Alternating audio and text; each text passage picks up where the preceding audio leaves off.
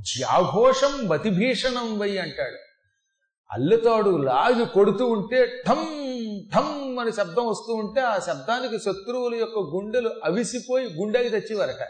Heart పేషెంట్లు ఉంటారు ఉత్తర కుమారుడు లాంటి వాళ్ళు. వాళ్ళు ముందే పోతారు. కొంచెం పరాక్రమవంతుడు కూడా ఈ దెబ్బకి అడిలిపోతాడు.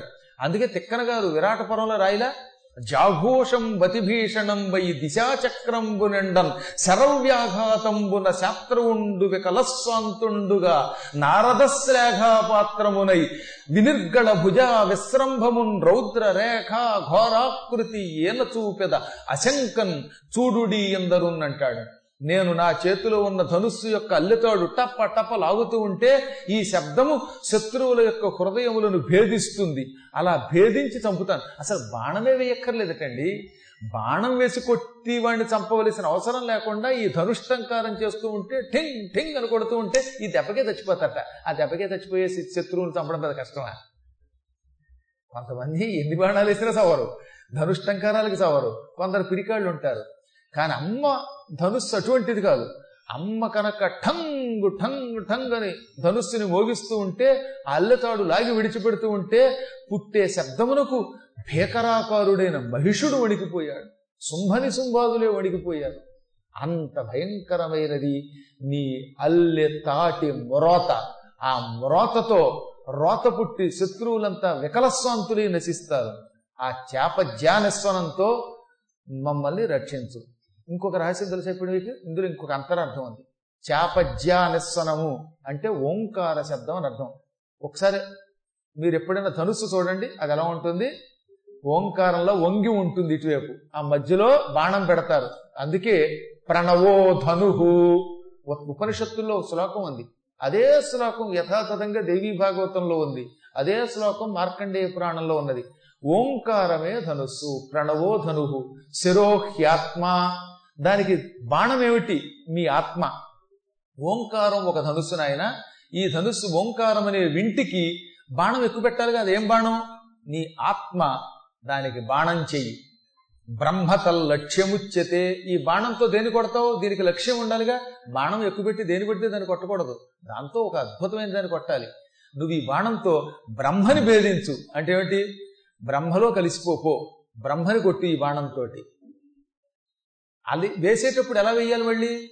ఎదురుగుండా ఒక లక్ష్యం ఉంది దాన్ని కొట్టాలి. కొట్టేటప్పుడు బాణం సక్రమంగా కొట్టకపోతే గురి తప్పి ఇంకో పక్కన ఉన్న దానికి తగులుతుంది. అది ప్రమాదం. అప్రమధ్యేన వేత్తవ్యం. నువ్వు అప్రమత్తుడవై గురి తప్పకుండా బాణం కొట్టు.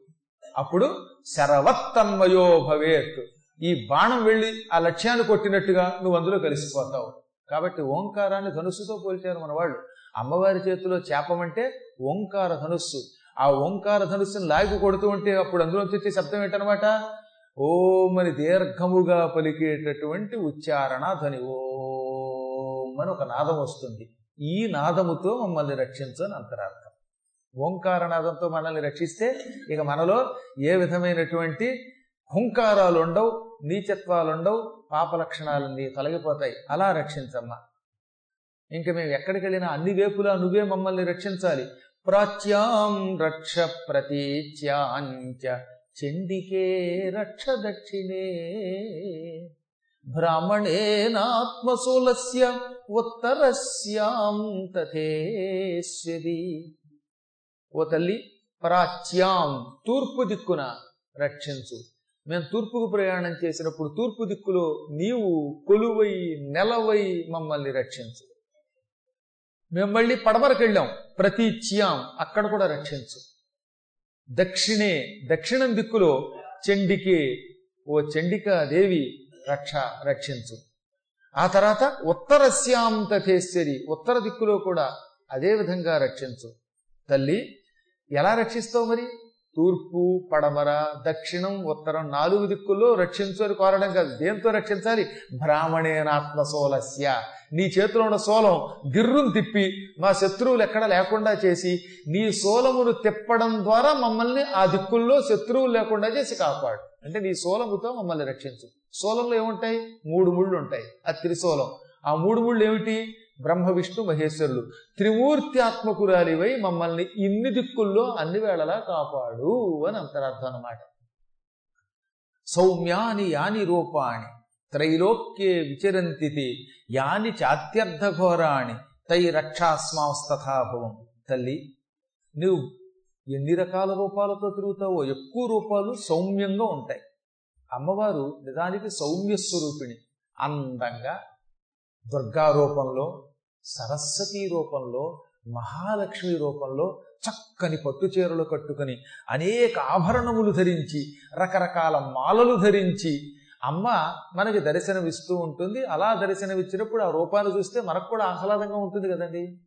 రూపాల్లో కూడా కొన్ని రూపాలు సౌమ్యంగా ఉంటాయి. ఇప్పుడు శారదా పరమేశ్వరం చూడగానే ఒక్క క్షణకాలం మన శరీరం గుండె జల్లుమందు తెల్లని రూపం పై నుంచి కింద దాకా అమ్మవారికి అలంకారం రకరకాల పూలమాలలు కింద శ్రీచక్రం అదంతా చూడడానికి బంగారపు రంగులో కనపడుతూ ఉంటే అది ఒరిజినల్ బంగారమో ఇంకోటో మనకు అనవసరం. కానీ ఆ రంగును చూడగానే సువర్ణ వర్ణంలో వెలిసిపోతూ ఉంటే అబ్బా ఏమి తెలియని ఆనందం వస్తుందో మనకి? బ్రహ్మానంద భరితులు అయిపోతాం మనం. అదే సౌమ్య రూపం అంటే. ఒక్కొక్కప్పుడు ఏం చేస్తూ ఉంటుందమ్మా? ఘోరాణి భయంకరమైన మహాకాళిగా పెద్ద నాలుక బయట పెట్టి నాలుగేసి చేతులు పుచ్చుకొని కింద మహిషాసురుడు ఒక్క తొక్కు తొక్కి చేతులు సోలం పుచ్చుకొని అని కనబడుతుంటే మహాకాళి రోయ్ నిన్ను ఇరుచక తింటాను రోయ్ అని పాడుతూ ఉంటే ఆ రూపం చూస్తే ఒక రకంగా ఉంటుంది. ఇది సౌమ్య రూపం ఇది భయంకర రూపం. కానీ చిత్రం ఏంటో తెలిసిన ఈ భయంకర రూపమే లేకపోతే రాక్షసుల్ని చంపడం ఎలాగా? సౌమ్య రూపం లేకపోతే మమ్మల్ని కాపాడడం ఎలాగా? కొంతమంది సౌమ్య రూపంతో దర్శనమిచ్చినప్పుడు పొంగిపోతూ భయంకర రూపాన్ని చూస్తే వణికిపోతున్నారు. కానీ పిచ్చాళ్ళకి తెలియదు కానీ ఈ భయంకర రూపం నీకు ఉంది కాబట్టి ఇవాళ ఈ సౌమ్య రూపంతో ఉన్న నిన్ను చూడగలుగుతున్నావు నువ్వు భయంకర రూపం ధరించకుండా ఎప్పుడు సౌమ్యంగా ఉంటే ఈ భూలోకంలో ఒక్కడు చెప్పిన మాట వెండవు